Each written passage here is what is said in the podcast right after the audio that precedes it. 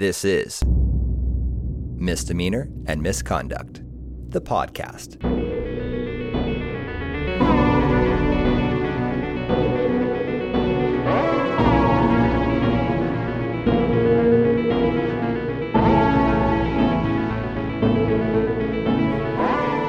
Miss and Misters were back in the closet, this time appropriately dressed with the shotgun secured.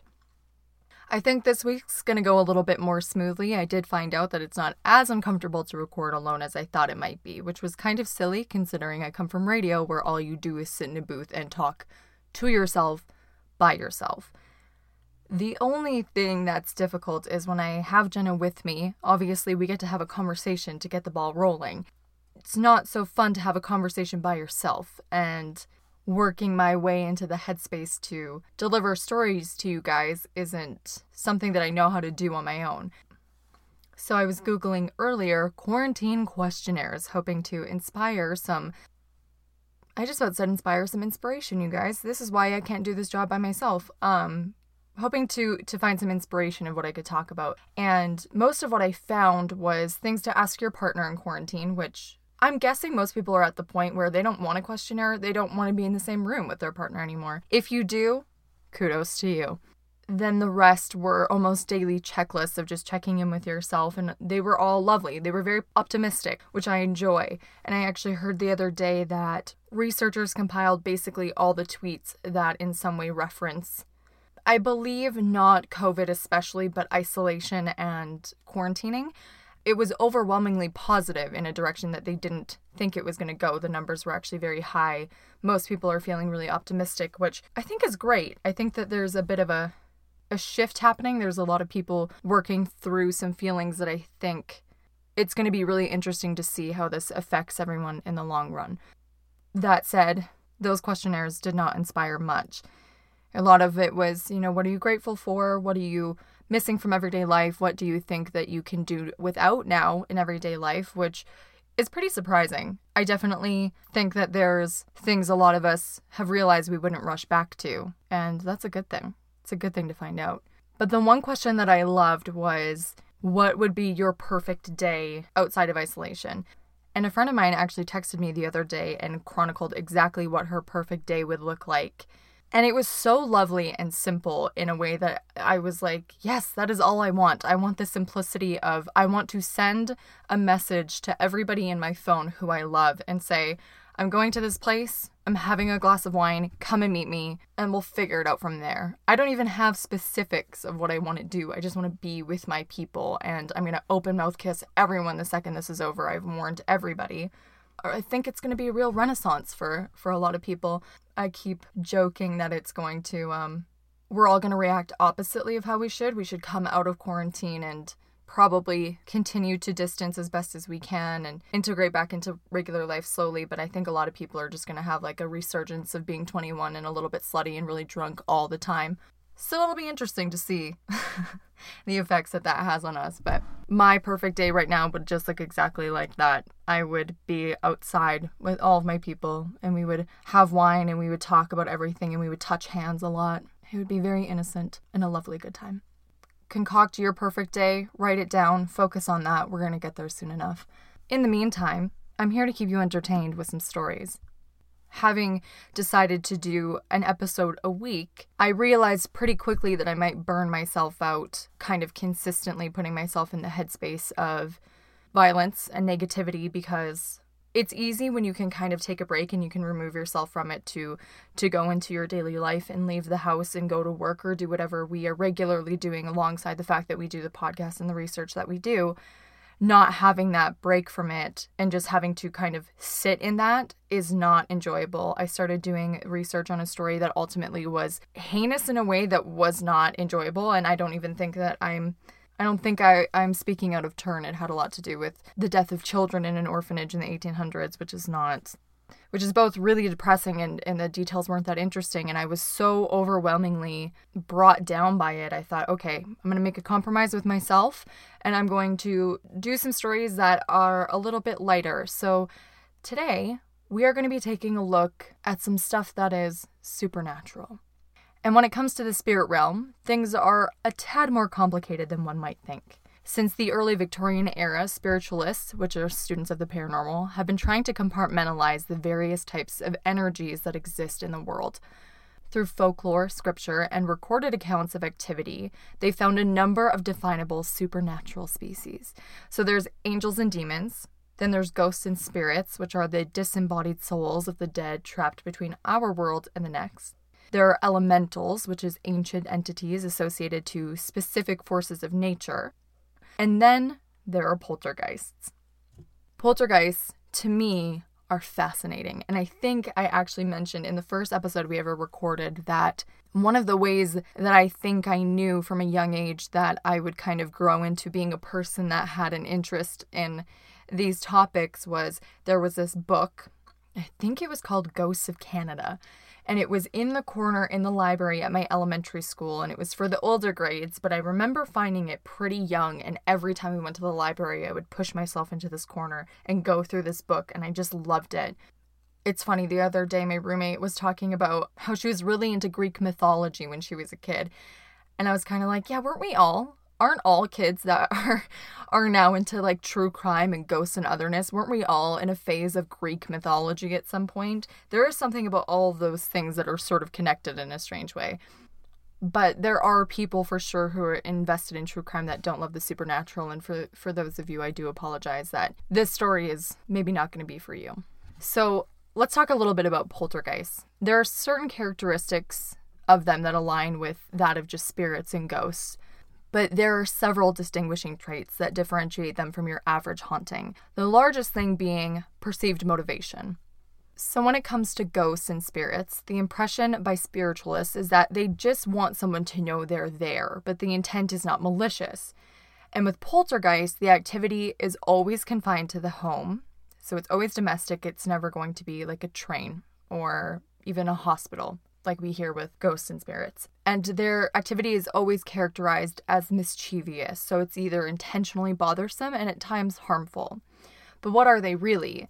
Well, they believe that they are these mischievous entities that are either rambunctious demons or a unique variety of dark spirit that feeds most often off of the energy of troubled teenagers. So, in the words of psychic researcher Harry Price, a poltergeist is, quote, an invisible, intangible, malicious, and noisy entity that is able, by laws yet unknown to our physicist, to extract energy from living persons, often the young, and to direct intelligently this stolen power.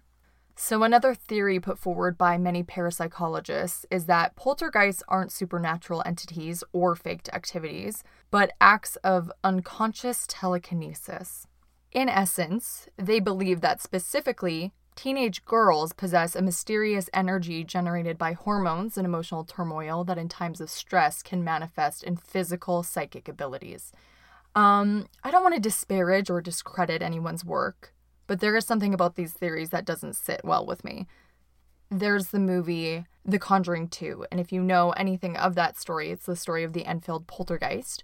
You may remember that the parapsychologist who worked on that case was a man named Maurice Grosse.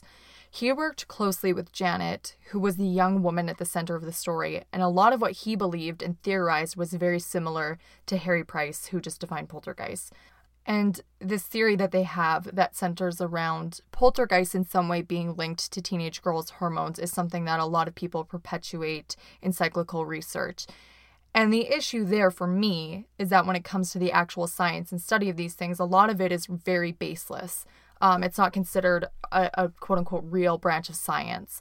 A lot of this is just the ideas of middle aged men who think they're geniuses. And who am I to say that they're not? I can't come up with anything better. But it's sort of a tale as old as time. You know, women are hysterical, their hormones make them crazy, teenage girls get their periods, and then on the path to becoming women, which is the least understood enigma to men, they begin to attract and expel negative object moving energy. It just seems very convenient, and historically, we do love to make women the scapegoats. And I think it's worth considering that most of these theories were born in a time where there was very little known about women's reproductive health aside from the fact that it was just kind of a bloody mystery.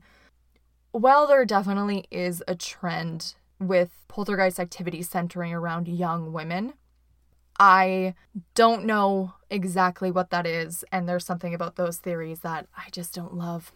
But who am I to say? So, with that knowledge in our back pockets, let's explore one of the most notorious cases of reported poltergeist activity.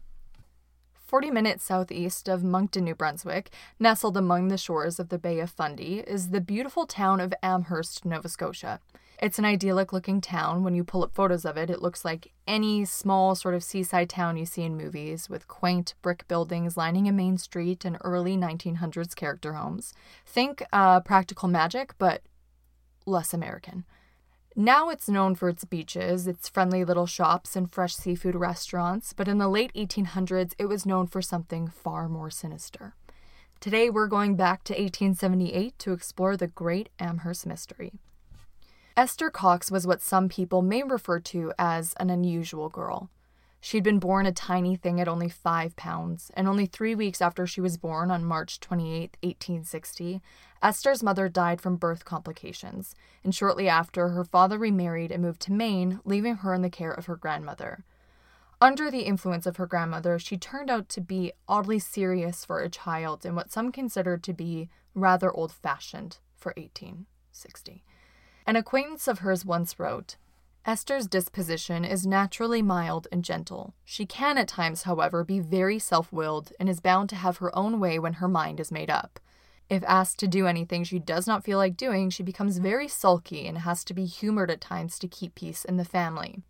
However, all things considered, she is a good little girl and has always borne a good reputation in every sense of the word. So, given that this story is pretty dated, there are time gaps and details that we miss out on along the way, but by the age of 18, Esther was living in a cottage that we presume was owned by her older sister Olive and her husband Daniel. The cottage was shared by the couple, their two young children, another sister to Olive and Esther named Jane, a brother named William, and then Dan's brother John. While we know that she was always seen as a little different, Esther was living a rather peaceful and quiet life that she seemed to enjoy. But in the summer of 1878, something terrible happened. She met a man. His name was Bob McNeil, and Bob was a local shoemaker who worked with her brother in law, and Esther, by most accounts, was rather fond of him. One afternoon, he asked her to take a carriage ride with him. She did, and they took off into a gloomy wood nearby. While on the ride, Bob pulled out a revolver and ordered Esther out of the carriage. He made his intentions known, and she refused, which didn't seem to matter much to Bob.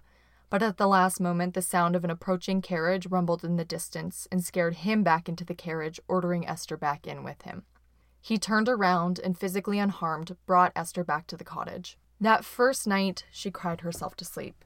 In the days that followed, she became increasingly despondent and inconsolable. But in the months leading up to this, Bob had been a regular visitor at the house, and his sudden disappearance led Esther's family to believe that on the day of the carriage ride, the two had just been in a fight and decided to part ways. Because no one was a particular fan of Bob's, they decided not to press the issue. But staying silent on what had happened caused Esther to spiral further into depression until things took a turn in a strange direction. On the evening of September 4th, 1878, Esther and Jane, who shared both a bedroom and a bed, were settling in for the night. They turned out their lamps and were about to drift off when Jane felt something crawling beneath the covers. She quickly moved herself away, lighting a lamp to investigate what she was sure was a mouse that had gotten into bed, but the two girls found nothing. They settled back in for the night, waking a few times to hear a rustling beneath the bed. The following night, the noises became louder. Knowing there was a box of patchwork underneath them that would have been easy for a small critter to get inside of, the girls relit their lamps and pulled the box from beneath the bed and into the middle of the room. Suddenly, the box began to shake and shot itself a foot in the air, flipping around and spilling the contents onto the floor. The girls screamed, and Dan, their oldest sister's husband, came running into the room.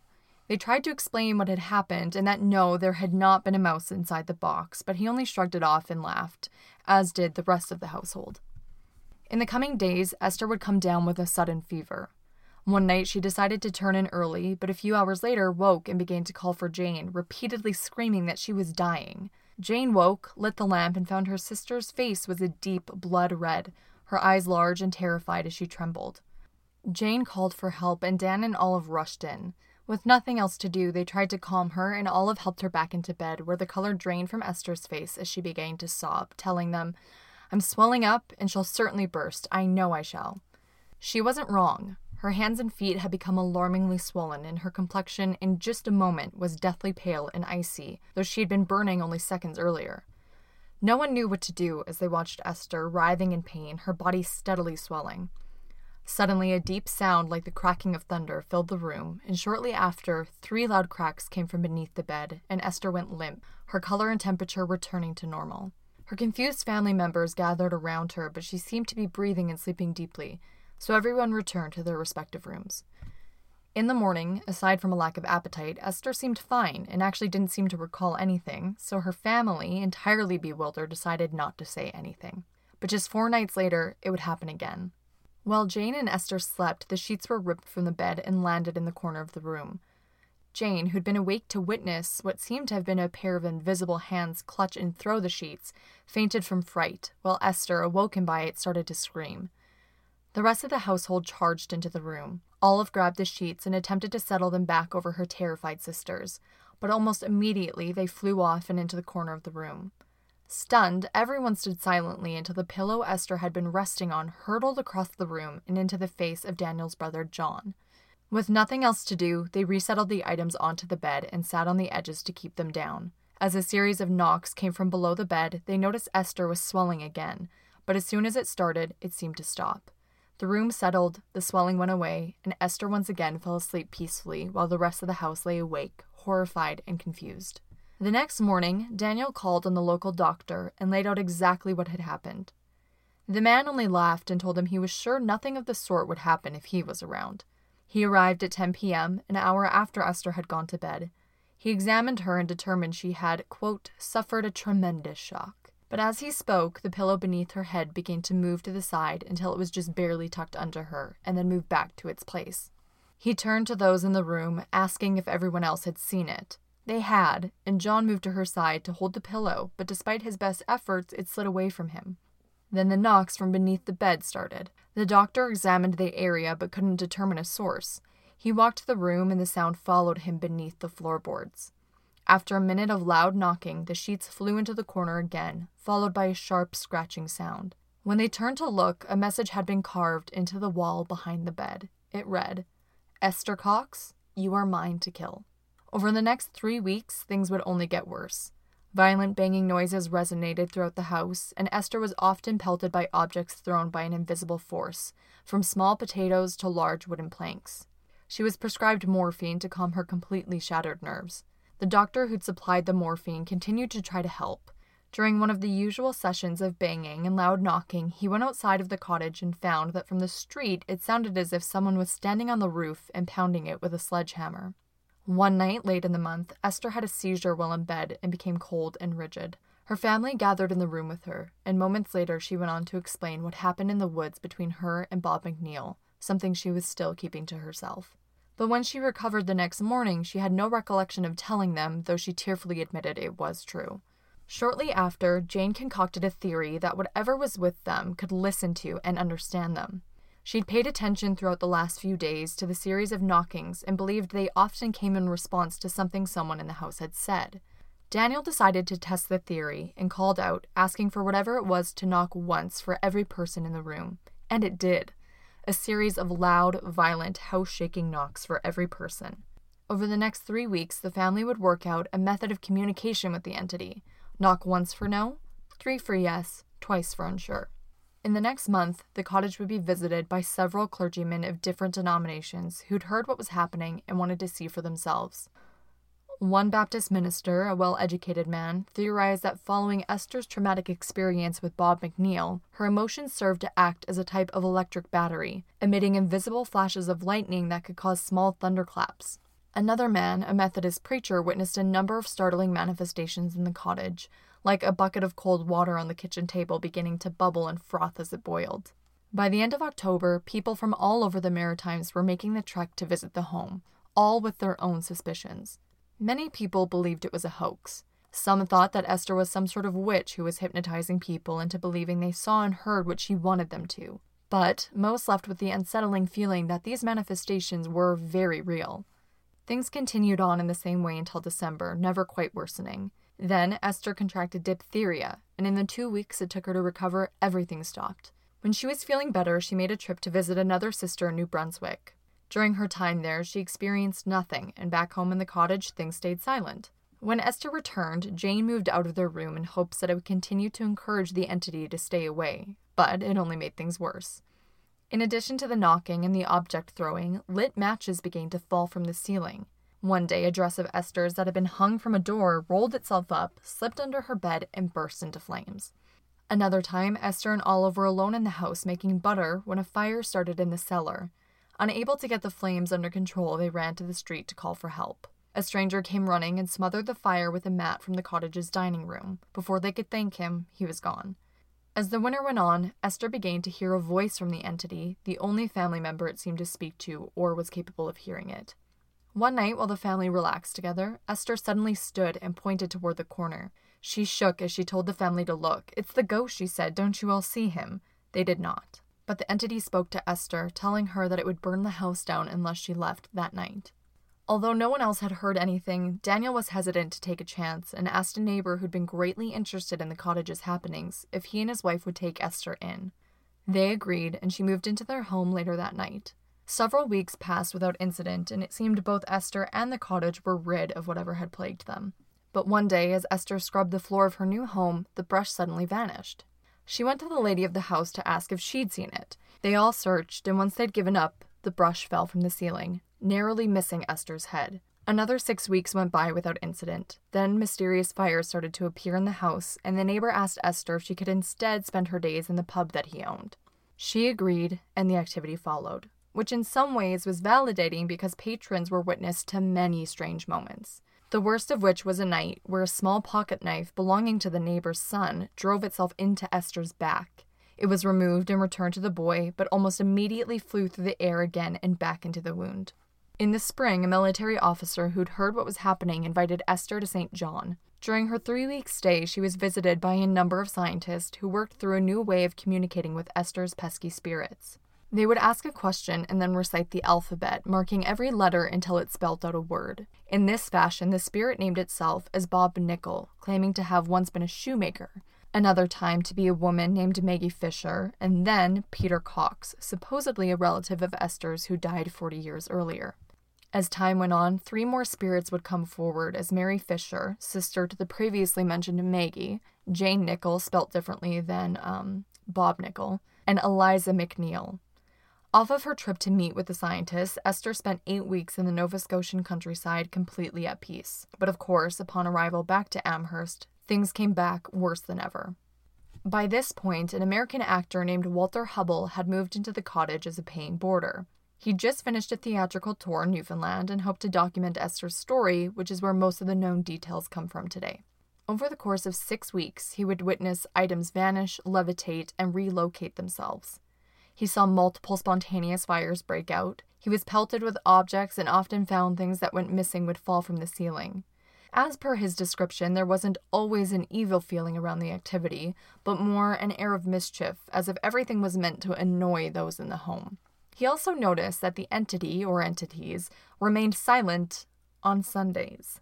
Using the communication style originally worked out by the family, Walter began to speak with the spirit. He asked the time and how many coins were in his pocket. When he received an accurate answer for both, he carried out a full conversation, answered via a series of knocks. Question Have you all lived on the earth? Yes. Have you seen God? No.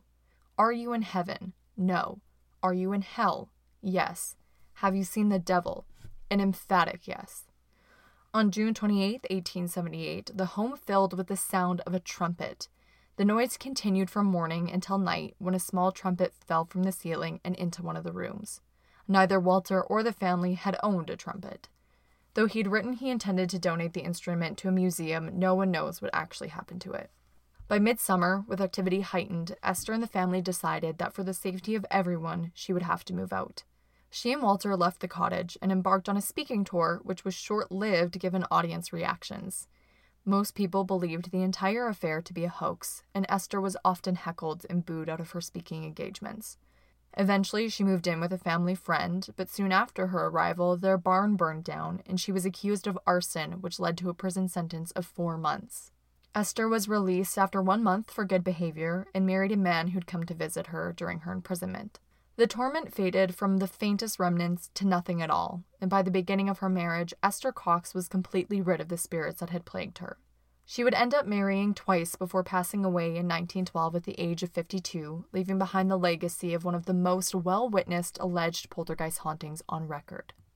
Walter Hubbell would go on to publish The Great Amherst Mystery, a true narrative of the supernatural, which included an affidavit signed by all 16 witnesses. The case has since been investigated and examined by all sorts of researchers who make a range of claims, from the entire thing being a hoax perpetuated by the family or the original investigators, to every detail being a true experience born from poltergeist activity. But as all these things go, the truth is open to the interpretation of your beliefs. And many questions remain. Esther may have been suffering from mental health issues that caused her to act out, or by the beliefs of some to have attracted a dark energy. She may have faked the entire affair, but even then, what can be said of the witnesses that claim it was an impossibility? The timeline supports the theory that this was something perpetuated by Esther, who either found healing over time or grew tired of keeping up the charade. All in all, that's all we have of the Great Amherst mystery. Like I said, it's all open to the interpretation of your beliefs. I don't know how I feel. Poltergeist activity is one of those things that I find endlessly fascinating, and yet I have no real idea of what's happening with it. The logical side of me always imagines that it has something to do with mental illness. But then the physicality of it is where things get tripped up. There are certain things a person can pull off, definitely, but I mean, the scratching in the wall happening spontaneously, spontaneous fires, things happening when she's not physically there to make them happen, that doesn't make much sense at all. So, I don't have a great fully formed theory on this, but if you do, I would love to hear what you think about it. This is a short one for today because I'm going to be doing or have released already a longer episode that I'm recording two in one day. I promise that after these two come out, I'm going to go back to our, our more crime related themes, but we just needed a short break, and I hope that you enjoyed and possibly fell asleep because that's some feedback that I have been getting. I have been putting people out, which I accept. I'll lean into it. So that was another episode of Misdemeanor and Misconduct. If you have any suggestions of stories that you'd like to hear, you can reach out to um, us on our social media pages or to me personally on Twitter, kcath23, or Instagram, k underscore Catherine. I guess that's it, that's all. And once again, I'm going to let Jenna do her sign off. Goodbye, have a great evening.